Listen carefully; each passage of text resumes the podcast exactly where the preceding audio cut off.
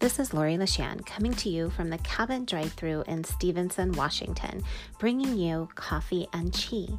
If you stumbled across this podcast, then you're probably someone that is looking to live a high vibe lifestyle, just like me.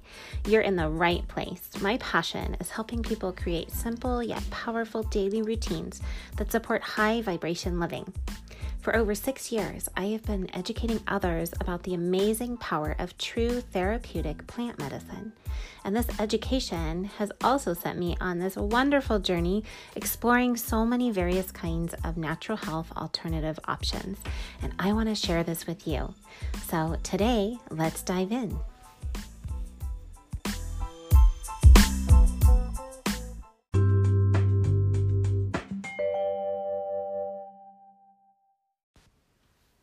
Welcome to this week's episode. I'm excited for you to get to know our next guest. Life is full of challenges and learning moments, and it's easy to be really hard on ourselves because of the challenges we're facing. I've had a personal evolution in my life. As I've shared, I've been doing a lot of deep personal work over the past few years. I've made a shift in my mindset to be grateful for the challenges that I'm presented with because challenges help us to learn and grow. And if everything in our lives is predictable and comfortable, then we don't do a whole lot of growing, right? Challenges give us fuel that's actually fuel to change the world. Our guest today is a great example of this. Laura Jack, she is an international best-selling author of The Compassion Code how to say the right thing when the wrong thing happens. She's an expert in compassionate communication, a mastery level transformational life coach. She is a speaker and trainer for the Grief Recovery Institute. Her mission is to create a culture of compassion, starting with herself in her workshops and trainings for organizational, community, and family leaders. She teaches compassionate communication and how we can relate to one another more effectively during the most challenging moments in our lives. She specializes in building authentic relationships so we can live and lead with purpose, connection, and compassion. She is the founder of transformational coaching programs that provide in depth, compassionate leadership training for those who want to create a culture of compassion both personally and professionally. In this episode, Laura speaks to the benefits of truly feeling our experiences and sharing them with others, as these are real. She speaks about a supportive way to move through grief of any kind that we're experiencing.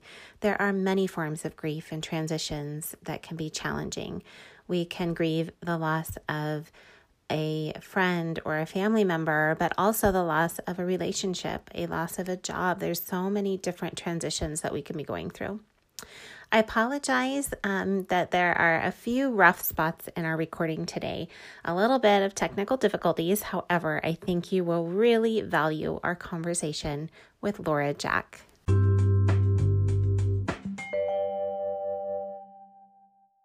So we are here with Laura Jack, an international best-selling author of The Compassion Code: How to Say the Right Thing When the Wrong Thing Happens.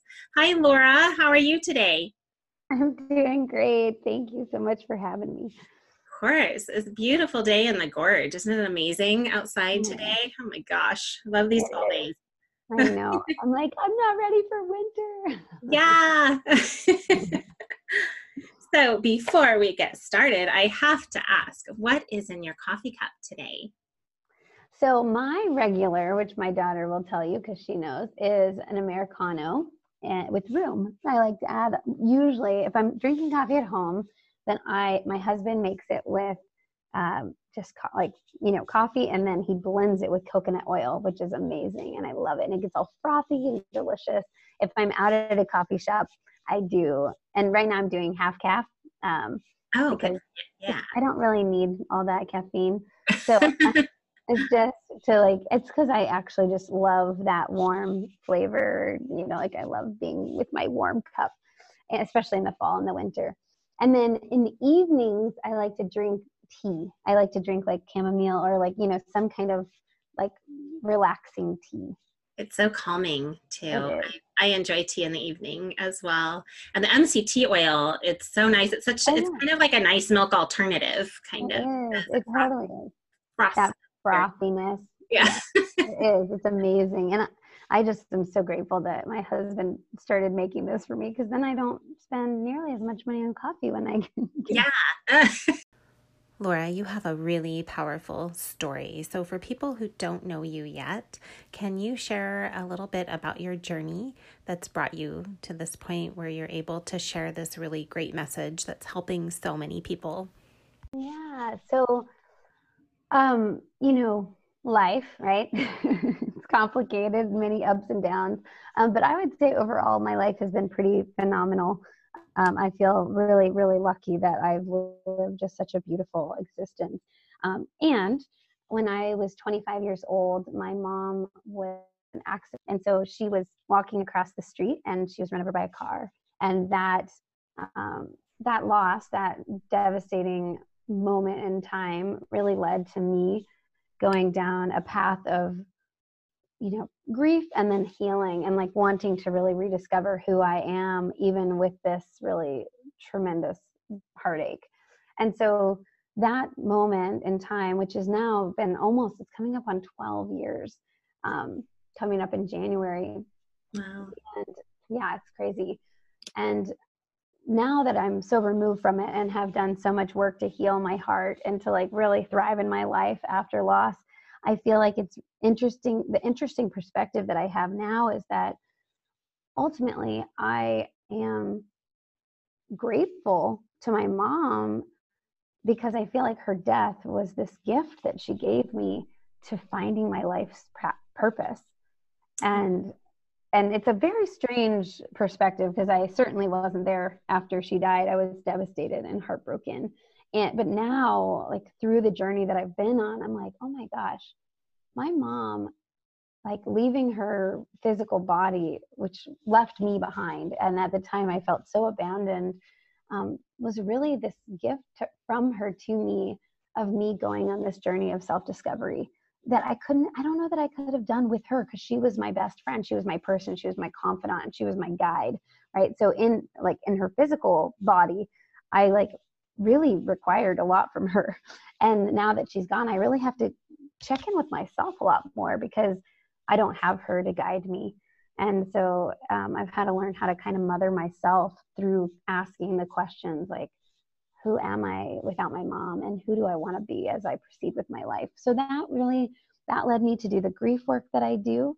Um, and then the grief work led to realizing that you know as much as i do grief work with people the majority of people who reach out to me oddly enough are people saying okay laura i know you've been through heartache and that you're doing really well. My friend is going through this really hard time. What do i say? Or my boss is going through divorce. What do i do? What do i say to them? What like my sister just had a miscarriage. What do i what do i do?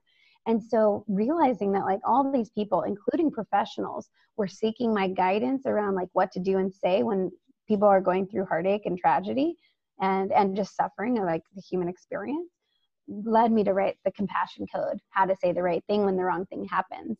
Uh, because i realized that that was something that was so deeply needed. And it's to me you know one of the gifts that i get to give to the world is like i get to be a liaison between grievers and people who aren't currently grieving because i'm like hey this is what this is what you do so that's kind of how we got here. Now I get to train organizations and family leaders on how to be more compassionate in their communication, which is super fun. So, yeah, there's my story, five minutes or less. well, and it's something that we all at some point will go through. I don't think we realize it until we actually experience it, how it is. It's so traumatic. Oh my goodness. Um, I've I've shared with you. Um, my mom died um, a few years ago, and and since then, I've noticed too, I do, I feel like it sent me on a journey that I would not have gone through. And I hear that a lot. I don't know if it's more common with women. I, I don't know if you know that, but I hear it because I, I am talking to a lot of women all the time. Um, I hear that often that, you know, it's, it's such a big transition for all of us to go through our, it's like our identity changes, right? Yeah, absolutely. I think that it's, you know, not just the death of someone we love, like a mom or a, a, spouse or anybody or a child, even, but like, you know, just the losses in life, you know, just all the major changes that we go through, they can propel us on a journey. Sometimes they're unexpected things like getting married or having a baby or yeah. retirement. you know, like sometimes it's the things that we celebrate are the grieving experiences because grief is really the conflicting feelings that come when things change. So it's not like all the devastating feelings when somebody dies. It's actually the conflicting feelings that come when things change. So grief is this amazing opportunity to kind of evaluate your life and see what matters to you.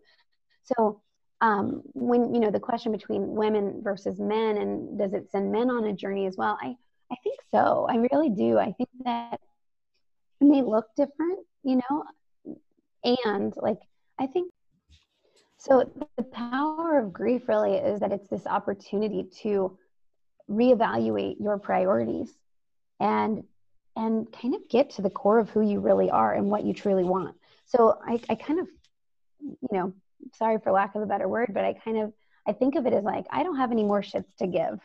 And so like what am I what am I going to give my shits to?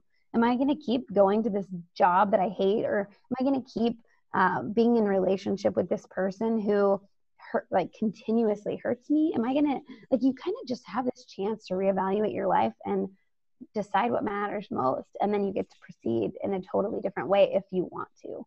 Oh yeah. I, and so that's what I think grief does is it, it gets us down, it burns all the shit down and it like has you have a chance to really look at what matters absolutely yeah so um, is there anything you work with a lot of people i know in a lot of different ways is there anything that you provide for people like daily that can help them working through this um, kind of daily healthy habits that you might suggest for our listeners yeah so you know one of the things i I think that's so important is just stepping up as the empowered creator of our own lives. So, like, if I think it's starting by changing your thoughts. So, a lot of times, you know, and one of the most important things in my world is the normalization of feelings. So, a healthy habit is a mantra, for example. So, I might say, like, I am enough just as I am or my feelings are okay. Even if I'm mad, even if I'm sad, even if I'm heartbroken, even if I'm mad or having a bad day or a bad moment or whatever it is, I am okay. I am enough. And even having just a little mantra like that can really help shift the vibe that you live your life with. Right. And so, like, I really like to normalize people's experience and their feelings because I think that just that alone can change the way they feel about themselves. Um, I know it changes how I feel about myself. And so I just constantly reaffirm that it's okay for me to be okay and it's okay for me not to be okay. It's almost, do you feel like society, I don't know if maybe it's you know it's the shows we watch and we're on social media all the time and and people are always showing i mean people show the sad times too but but kind of that artificial happiness maybe that we see it's in our face all the time so we think that we're supposed to be a certain way mm-hmm. but to realize that we you know our feelings are okay our feelings like you said are normal they're natural um, our feelings don't always have to seem like they feel great and good and happy because um, we just have to go through things because we're human. Yeah, exactly. I do think that social media plays a role, but it's also how we look at social media that matters. Like, if we look at social media and we think, oh my God, I am not as fill in the blank thing that somebody else is, then that's on us. Like, where's the owner? Like, we have to take ownership for our experience too, right? So, like, we can look at social media and be like, oh, how wonderful that so and so went on this great vacation. And, you know, one of the little shifts that I like to say to my clients is replace the word jealousy with inspired. So, like, if you're feeling jealous of somebody's vacation, then be inspired by their vacation. Be like, you know what? I probably need a vacation. Like that looks that looks good to me. Or if you're saying like, wow, they look so in love. Okay, well then maybe I need to work on my relationship, or maybe I need to get out there or like maybe i need to focus energy and attention on this thing that seems to really matter to me so like we can utilize it as an information gathering tool when we're feeling jealous um, we do compare and despair. And so rather than like, I'm going to ban all social media from my life, which is totally fine, you can do that. And if you don't want to, you can just use it as an opportunity to say, what matters to me? Where do I find myself getting all worked up or feeling less than? And then you give yourself that mantra again of, I'm enough. So, Laura, I used to be as a teacher. I have um, I have children of my own. They're now in their 20s. Um, but something that has always concerned me, and I, I, wish that the educational system had supports in some way to help kids. And I think that that um, that that is a topic that's coming up more often. But is how um, children and teenagers how they can better cope and understand feelings. Um, that they aren't the only ones going through things, um, giving them tools and making them helping them understand that it that is normal to have these ups and downs. Um, would you like to speak to that at all? Yeah, I would love to speak to that. Um, I've actually been doing a lot of work with schools and um, high school kids, and then also with like teachers, counselors, principals. So like this is really like hot for me right now because it's like it feels so important. Um, so I think the most important thing that we can do as adults is lead by example. And what that looks like is acknowledging when we're having a hard time, not hiding it from our children, feeling our feelings and demonstrating that we can move through them, right? So when we're having a shit day, for example, then being like, I'm just having a really hard day. So I have a five year old and I talk to her about everything. So I'm not, I never put it on her like I need her to fix me. I make sure it's very clear that I'm okay and I'm having a really hard time right now. So you know, I think it's letting them see that we aren't perfect and that we are also experiencing all of these range of human emotion and that it's temporary and that we can move through it more effectively if we let ourselves feel it rather than suppressing it. So true. Oh my gosh. and now that we're talking about this, I'm just thinking of my own family and how my my parents and their parents how many times they have hidden feelings like things that people are going through because they didn't want to hurt someone's feelings they don't want them to worry you know someone's very sick don't tell everyone that they're sick that kind of thing. That um that yeah that I, is so important to, to i think that secrecy and suppression are actually part of why our society is where it is right now. Because i think that it stemmed from generations of people who suppressed their feelings and if you think about like if you have a kettle that's on a very hot fire and you ha- and it's corked and years and years of corking and pushing down and suppressing, but the fire is still hot, then eventually that kettle is going to explode. And I think what we're seeing with all the suicide and all the school shootings and all the people who are so fucking miserable, pardon my French, is because I'm just really passionate about this, but is an explosion of generations of suppression of feelings. And so if we suppress and we are secret and we don't let it be okay that we have feelings and we make it this, then we have mental illness. We have all this stuff that stems from finally we explode because we have nowhere, to, we don't know what to do with all of our feelings. And so these kids, like the rate for um, depression, like it used to be that the onset of depression typically happened around 29 and a half years old. Um, and in the last, like just in the last decade, or maybe two, the the rate of depression the onset of depression is now 14 and a half. Mm-hmm. And that's because we start to feel all these feelings when we're 14 years old because we have hormones. We're dealing with a lot more social engagement. We have a lot more interactions. We have a lot of complicated situations. Um, our parents are getting divorced. People are dying. Like friends, somebody doesn't like you, whatever. And right. we're being told, oh, like don't feel bad. And they never get a chance to turn it off because of the social media stuff.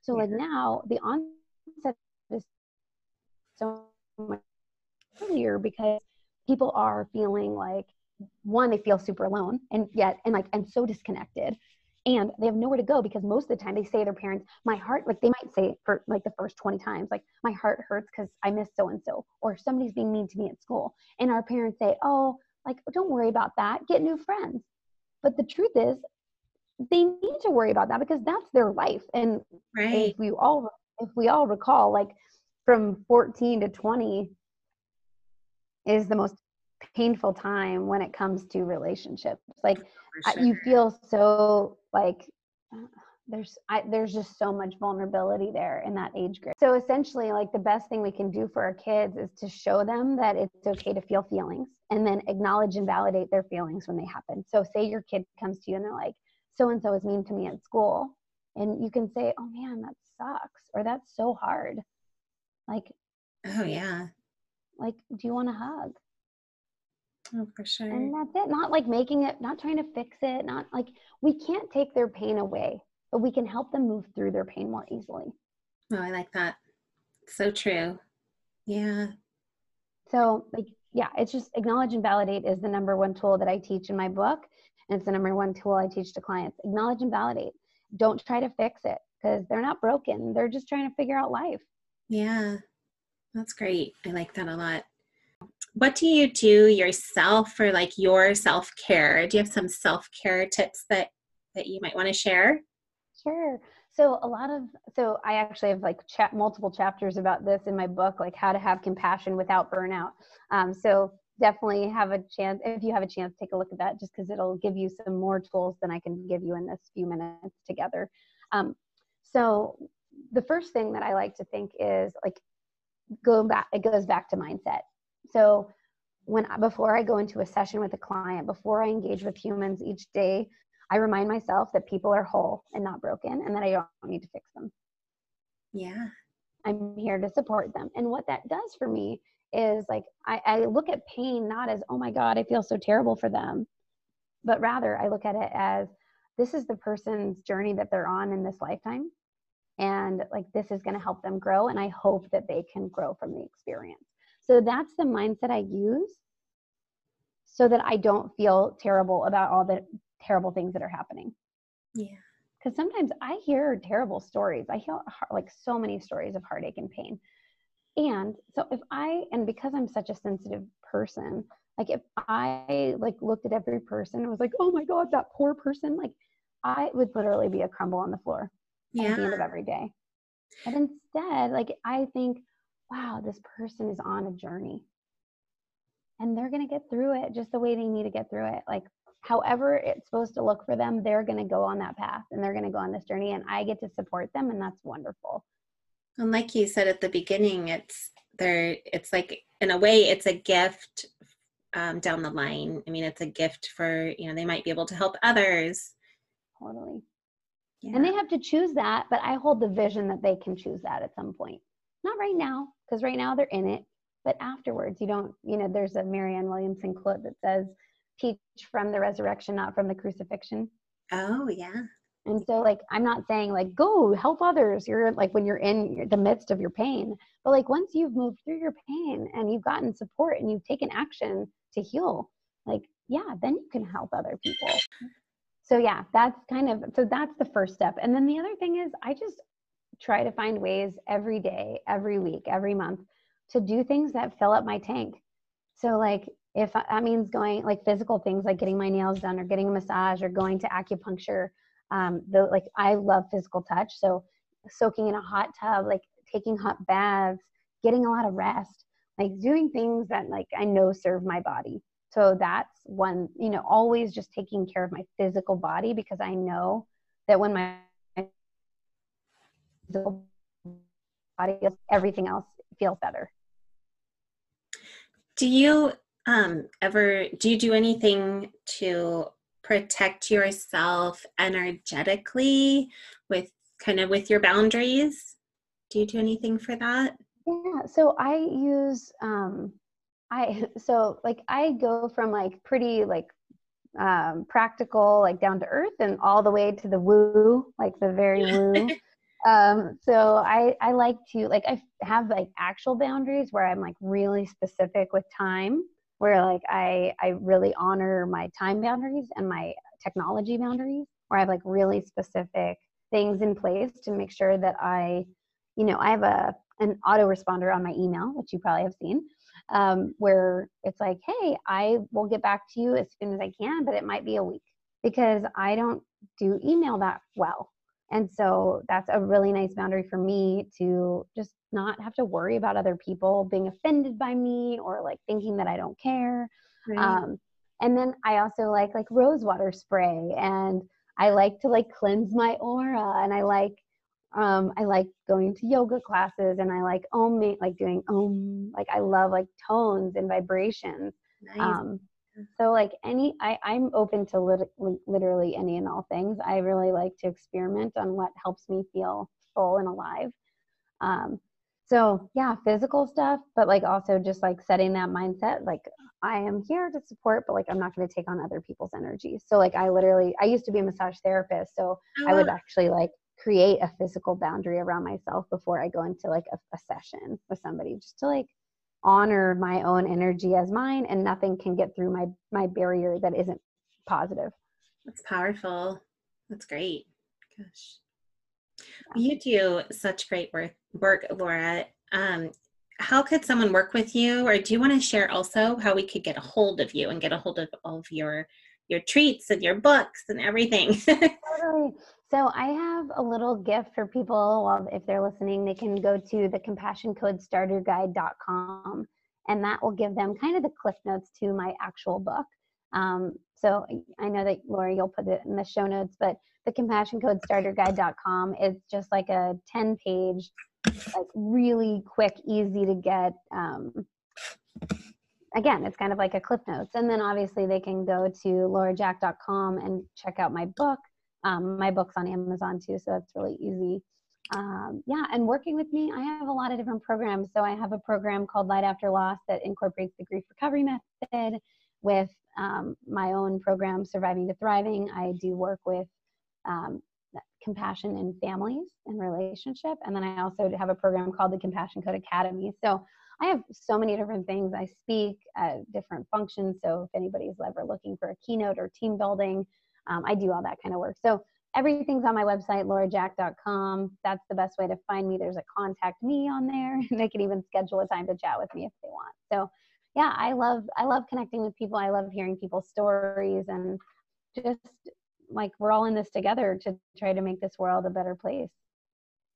Thank you so much for sharing time with us today. Appreciate it so much. Yeah, thanks for having me.